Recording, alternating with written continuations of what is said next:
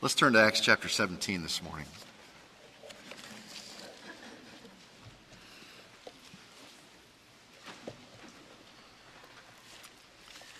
Jesus calls us to take up our crosses, follow him, be willing to lose our lives for him. Life of Paul is a great example of this. If you remember at the end of chapter 16, uh, after being uh, unjustly put in prison and having the miracle of um, the earthquake and the doors opening and the chains being loose as they were praising God in the middle of the night being in jail and, and the jailer coming down and Paul saying, Don't worry, we're all here, and he and his family being baptized. We see just at the end of chapter 16, um, they were afraid when they heard that Paul was a Roman citizen. And when they came and appealed to them, when they had brought them out, they kept begging them to leave the city. Okay, they were pleading with them, asking them, please get out of our city because we know we've wronged you, we know we've done wrong, and you, your God has demonstrated these powerful works. Now, why don't you head on out and go someplace else? Instead of being interested in what was going on and how the Lord was able to do these things, they wanted just to get rid of Paul and get rid of their problem. Well, Paul has never been shy about the gospel. He's never, he was never shy about its proclamation, and even though it cost him personally, he presented it faithfully. So we, it brings us to chapter 17, and if you're able, will you stand with me as I read our passage for this morning? Heavenly Father, we ask that you would come upon us with understanding, that our eyes and hearts might be open to your word, that we might walk in a way that is faithful and pleasing to you. We ask this in Christ's name. Amen. Acts 17, verses 1 through 9. Now, when they had traveled through Amphipolis and Apollonia, they came to Thessalonica, where there was a synagogue of the Jews. And according to Paul's custom, he went to them and for three Sabbaths reasoned with them from the Scriptures, explaining and giving evidence that the Christ had to suffer and rise again from the dead, and saying, This Jesus, who I am proclaiming to you, is the Christ. And some of them were persuaded and joined Paul and Silas, along with a great multitude of the God fearing Greeks and a number of the leading women. The God fearing Greeks would have been Gentiles who were allowed into the synagogue because they believed in the God of the Old Testament. Now that faith was coming to its ultimate fulfillment in the message of Christ. Verse 5 But the Jews, becoming jealous and taking along some wicked men from the marketplace, formed a mob and set the city in an uproar. And coming upon the house of Jason, they were seeking to bring them out to the people. And when they did not find them, they began dragging Jason and some brethren before the city authorities, shouting, These men who have upset the world have come here also. And Jason has welcomed them, and they are they all act contrary to the decrees of Caesar, saying that there is another king, Jesus. And they stirred up the crowd and the city authorities who heard these things. And when they had received a pledge from Jason and the others, they released them. This is God's inspired word for us today. So please be seated.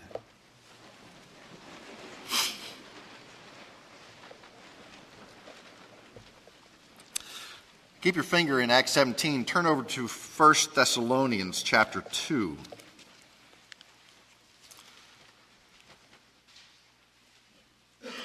Thessalonians is right after Colossians, 1 Thessalonians chapter 2. Remember that Acts is a history of the early church, and you can go and lay the, the epistles in on top of Acts and where they fall uh, chronologically as well as geographically. And here we're falling in the area of Thessalonica as Paul takes the gospel there. Now, they traveled 100 miles, passing two important cities as, as they were listed here uh, Amphipolis and uh, Apollonia, to get to Thessalonica, where they, of course, went into a synagogue, as was Paul's custom. Even though it was his job now to take the gospel to the Gentiles, he was still going into the synagogues and preaching because that gave him an in, so to speak, uh, easy access. And those who were uh, believers as the God-fearers, uh, those who were waiting for the fulfillment of the Old Testament and the Messiah, the coming of the Messiah, they would be there. And they had the boldness to do this in the face of quite a bit of opposition. Chapter 2 of 1 Thessalonians For you yourselves know, brethren, that our coming to you was not in vain, but after we had already suffered and been mistreated in Philippi, as you know, we had the boldness in our God to speak to you the gospel of God amidst, amidst, amid much opposition. So this is what's going on. They've just been uh, beaten up and imprisoned in Philippi, and the Lord has done this great work, and now they're off and they go and do it again. They come into uh, Thessalonica. And when they're driven out of Thessalonica, we'll see, they go on to Berea. And they preach the, the gospel there in Berea to the intellectuals at, at Athens. And uh, so, you know, nothing stops Paul and his crowd. Paul and Silas and Timothy and Luke, they're here for the gospel. This is why they're here. This is why the Lord has called them and put them into this world so that they might declare the things of Christ. Now, it should not be a surprise that when Paul preaches the gospel, as we looked at before, you get a revival or you get a riot. Christ said, I did not come to bring peace, but a sword. Now, that sounds very strange coming from the mouth of Christ, who also talked about turning the other cheek. And if uh, somebody asks you for your shirt, give them your coat as well. But he did come to bring a sword. Now, that sword is a sword of division because the gospel is inherently divisive. It is inherently divisive. When the gospel is clearly proclaimed, it draws a line in the sand, and people cannot be neutral when they believe the gospel of Christ. You cannot be neutral on certain things. And this is perhaps the largest problem with Christianity as seen by the non believing world. And that is our unwillingness to compromise on certain things. Because there's things that God says, this is right and this is wrong. And it leaves no area in between for um, uh, wiggling, uh, no wiggle room, no uh, discussion room. This is right and this is wrong. Now, some of those things in Scripture are taught explicitly. They are clearly seen. It is wrong to go and commit premeditated murder. Would, you all agree with that? Okay, okay, good, good. Uh, it is wrong uh, to, you know, you just, and that's just the Ten Commandments. That, that comes right out of there, okay? But there are other things that go on. So some of those things are clearly, explicitly taught. Then there are things that are implicitly taught from Scripture that you, you can pick up as a strain of teaching that shows us that these behaviors are correct and that these behaviors are incorrect. Okay? Um, God alone is the arbiter of truth. God alone is the one who decides these things. What is fair and righteous is defined by Him, it's, He's not defined by us. Fair to Randy might be different than fair to everybody else here, but fair to God is fair. Righteous, according to God's definition, is righteous. There's no room for me to come in and say, well, yeah, Lord, but, but what about this? Isn't this righteous? If He has declared it righteous, it is. If He has declared it unrighteous or unjust, then it is. Then it is. See, this is, uh, this is what angers and upsets and frustrates the non believing world. Because when they see these things in us, they, they see it as obstinacy and narrow mindedness. Uh, and, and, and they don't understand why our view of the world is not shaped by you know, political correctness or current trends or, or changing moralities or how we feel about things or, or which political party we're affiliated with or, or you know, what the latest Gallup poll says that the, the, the crowd says is right or the crowd says is wrong or what even the laws of our society are. Believers hold to the way that we live and what we view as right and wrong in accordance with the things of Scripture. And that often puts us out of step. It often puts us at odds with the rest of the unbelieving society. And sometimes it even, in their view, makes us dangerous. Now, 50 years ago, or so, um, there was a question that was asked to a variety of people. Okay? Let me make sure got, I got it right. Are you now or have you ever been a member of what? The Communist Party, okay? Just, just for the record, communists are bad, okay? Communists are bad. Um, I've seen communists, and, and I've, I've, you know, been there. The answer to that question, or even the perceived hedging of the answer that was correct in the minds of the day, you know, might put you uh, ostracized from society. Might, if, if, if blacklisted you or whatever it was.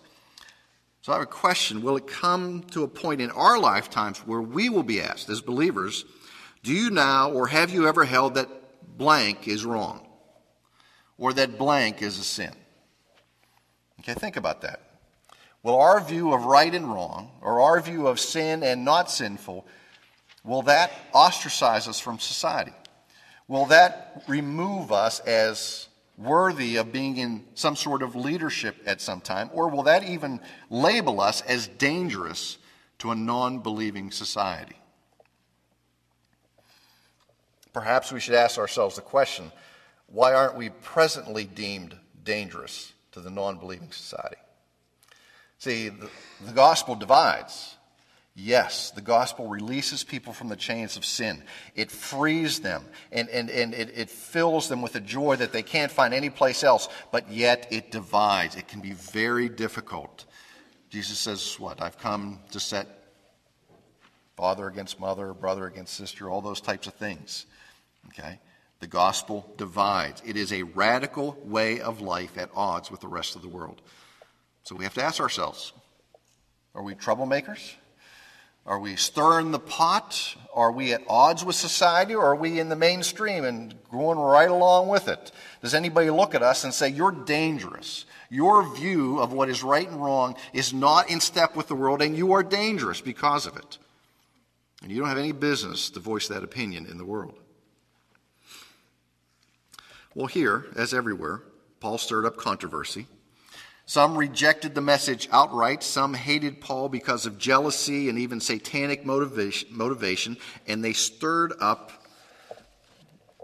opposition against him. And in fact, when Paul leaves Thessalonica and goes to Berea, 46 miles away, there's a group of Jews that follow Paul and they stir the pot in Berea. They hate Paul so much that they're willing to walk 46 miles to go and to disrupt his proclamation of the gospel. They are especially jealous because Paul, in the proclaiming of the message of Jesus Christ, are taking some of those God-fearers. Remember, we defined those earlier as Gentiles who believed in the God of the Old Testament. Now they were hearing the fulfillment of that in the message of Jesus Christ and leaving the synagogue and following Paul. They, so the Jews were especially upset that this was happening. Now, to be nominal in our commitment to Jesus is not really to be a follower of Christ. Notice how much the Lord can accomplish with just a few people here Paul, Silas, Luke, Timothy. There's four guys, as far as we know, were with in this crowd here. Four men, four men traveling in almost a completely pagan world, and they left behind this series of start-up churches that were in the minority of every community they, they were in. But yet the gospel was proclaimed. The people grew in their knowledge of Christ. They upset, in, in their view, in the view of the, the people in Thessalonica, they upset the entire world with this gospel message. John Wesley said, Give me 50 men who love nothing but God and fear nothing but sin, and I will change the world. But Jesus said 12 was enough. Okay. Those who have turned the world upside down. Now, the scripture is full of people who turn the world upside down because they stick to what is right and what the Lord says. Elijah, as an example, he was a troublemaker because he always gave the news to the kings and to the people that the Lord said, this is what is going to happen. So Elijah gives the word to Ahab, who's king at that time, and Ahab says, Are you he who troubles Israel? All of Israel is troubled by your message, Elijah. And Elijah turns the tables and says, No, it's not me who troubles Israel, it's you, Ahab, because you have wandered away from the things of God. So Elijah made waves. Jeremiah, he brings a message from the Lord that Jerusalem will fall. And King Zechariah or Zedekiah doesn't really like that message at all. You can imagine that. So he says, I don't like this message that Jeremiah brings. He's, he's causing everybody in Jerusalem to doubt. Uh, Zedekiah said, specifically, doubt me and my leadership. Uh, so I'm going to throw him into prison. So Jeremiah was taken off away. Paul in Acts 21 does the same things. Jews from Asia come to grab him and take him away. Paul in Acts 22, he is preaching the things of Jesus Christ, and they come and say, This man has no business living. Now get that. Because he presents the gospel of Christ, he has no business living. Away with such fellow from this earth. He should not be allowed to live. Well, I've never been thrown out of any place um, because I proclaim the gospel, because I proclaim the gospel, not that I've not been thrown out of any place. Um, and, and I've been, uh, I've had people leave in, in the middle of uh, messages and, and, talks because of what they heard. Uh, I think it was offensive to, to their particular context and person. Uh, been spit on as I stood for life on the sidewalk. Cars would go by and, and do that, but you know that wipes off. It's pretty pretty innocuous. But but you see the evil that is projected onto the, on the to those who proclaim the gospel of Christ. Now Paul has made a strategic choice as he comes to Thessalonica. It's geographically located right on the main drag, uh, so to speak, in the, in the old world where uh, trade would go through, armies would march through, agriculture would go through. And uh, these two towns, Thessalonica and later in the chapter, Berea, uh, Thessalonica has about 200,000 people at this time. Berea is a little bit smaller, uh, but they were both very important cities. So Paul makes a choice and we trust, led by the Holy Spirit, to go to these cities and proclaim the gospel and to begin to plant churches there. So he goes and he tells Luke, he goes with Luke and Silas and, and uh, Timothy here, and for three successive Sundays, they go into the synagogue and they proclaim Jesus Christ. Now, this is what would go on in the synagogue at that time. They would have uh, readings of the Old Testament uh, they would have somebody explain those readings. Uh, they would pray, pray. There was lots of prayer going on in the synagogues. If it was possible, they would have people who would sing, and they would sing the Psalms and the things from the Old Testament. So Paul shows up, and he is well steeped in this. He understands exactly what's going on. And every every week they would have somebody read and they would ask somebody and paul being a visitor it was not uncommon that they would ask him to talk about the passage and so this gave Paul the opening to proclaim the gospel because he would talk about the passage and then he would make application of the passage in the life of Jesus Christ. So he preached the scriptures. He took the Old Testament, and then there are four words here that he uses. He reasoned, he explained, he gave evidence, and he proclaimed. He reasoned, explained, gave evidence, and proclaimed. And these are very technical, uh, rhetorical words in the Greek understanding. These are words that mean what Paul did is he took this scripture and he brought along other scriptures alongside of it he took this passage and he began to say, This passage fulfillment is over here. And then he would bring other passages for support. Um, it's a process of deduction, of logic, of argumentation, of premises and conclusions. This is the way that the Greek mind thought and argued, and Paul is taking that and using it as he presents the scripture. Apologetics. That's what he was doing. He was defending Jesus Christ, and he was doing it from the Old Testament and he was showing them the truth. And all that they had waited for is fulfilled in the person and work of Jesus Christ. So Paul explains, he gives evidence that Christ had to suffer and rise from the dead. He opened their eyes. The word explained means to open their eyes. To open their eyes. Now, if you come across somebody who doesn't believe, it's uh, appropriate to share how you came to faith. It's appropriate to share what you think is important and, and, and even talk about Scripture. It is most important that you proclaim the gospel to them. That if you don't have it memorized, you have a cheat sheet in the back of your Bible that you can turn to and find those passages so that you might open to those passages and read them. It is the proclamation of the gospel that is very important, for it is what? the power of God unto salvation. Now, the Lord might use your testimony, He might use your description of things, but we know He does use the proclamation of the gospel of Jesus Christ.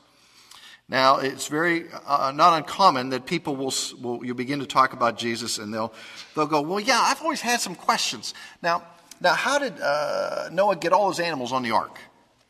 Or do you really believe in, in there was just Adam and Eve, and, and what they're doing is here is the issue in their life?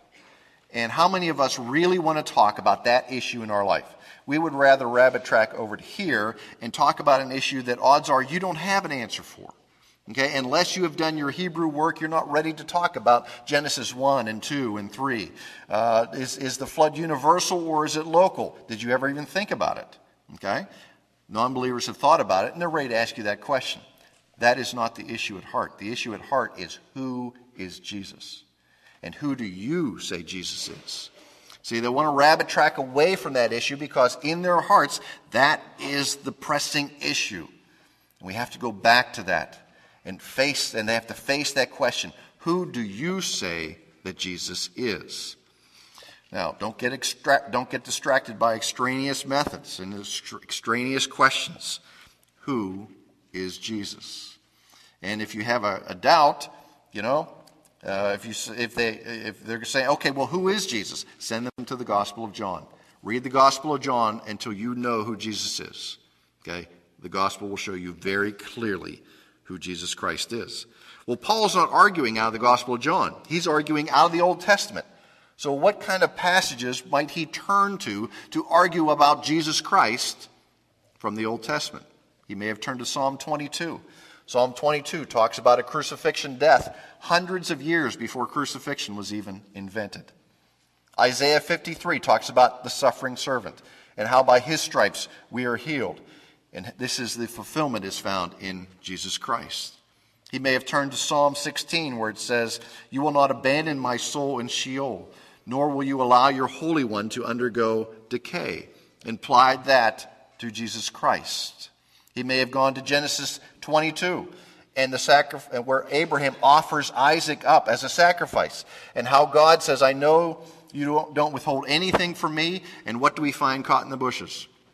God provides the sacrifice. God provides the sacrifice. So he argues maybe from these Old Testament sections and points to Jesus Christ as the fulfillment. Now, if you were going to change the world today, if you were going to put an ad in the Huntsville Times, wanted somebody to change the world, what might it look like? What would that job description look like? Whew. Would they be a political leader? Would they be somebody of influence and power? Would they have a lot of uh, good contacts? Would they have a lot of money? Would, what would it be like? Remember the job description that might fit Paul a man full of the Spirit, prepared to go anywhere for no compensation, ready to suffer and possibly die in the course of your work, with nowhere to call home except heaven, ready to offend the entire world. Is that how you change it? Not according to the conventional wisdom, but according to the gospel. This might describe what Paul was willing to do and what he did, and he offended the world. He turned the world upside down. How? With the gospel of Jesus Christ. With the gospel of Jesus Christ. No one ever really affects the world for Christ who doesn't have conviction and the courage of their conviction. It might be, it's not enough to say that I believe these things. Do you have the courage to live those things? Do you have the courage to turn to your neighbor who you don't want to offend, but you know as soon as you share the gospel with them, you're going to offend them? Now, how do you demonstrate your love to them? By not offending them or by telling them the truth about eternity? Telling them about the truth about why they were created and why they're here. Is it loving to withhold and not offend, or is it loving to offend, knowing that they may believe the things that you say and their life might be changed by Christ? Romans 1:18 For I am not ashamed of the gospel of Christ it is the power of God unto salvation. Now Paul and Silas and Luke and Timothy were troublemakers. When they proclaimed that Jesus was Savior and Lord and King, they were a threat to the Jewish establishment, a threat to the Roman Empire, and a threat to everyone whose heart was held captive by sin. So today, are you a troublemaker? Does the world hate you? because you tell them the truth? Are you willing to be offensive and to do so with love and compassion, but yet uncompromising on the things of Christ? Paul says, I'm not ashamed of the gospel. We should not be either. Why? Because it is the power of God unto salvation. So let's pray.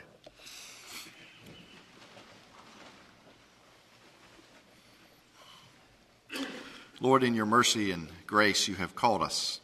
You've opened our eyes to the truth. And now, Lord, you call us to proclaim that. Yes, we will be offensive to the world because that's what the gospel is. The darkness does not like the light, it hates it. And we are called to shine the light of the gospel into a darkened world. Lord, open our eyes to where you will have us act. Who is it that we will see this week that we should share the truth with? Perhaps, Lord, there are, are those in our lives where we have been hesitant because we don't want to offend, but we've been, been working slowly, leading up to a point. Perhaps that point will be this week where we'll be able to re- where we will be ready to take the step and share with them the things of Christ. Ask them who they think Jesus is and to show them from Scripture that He is the Son of God, the Savior of mankind. We ask this in Christ's name.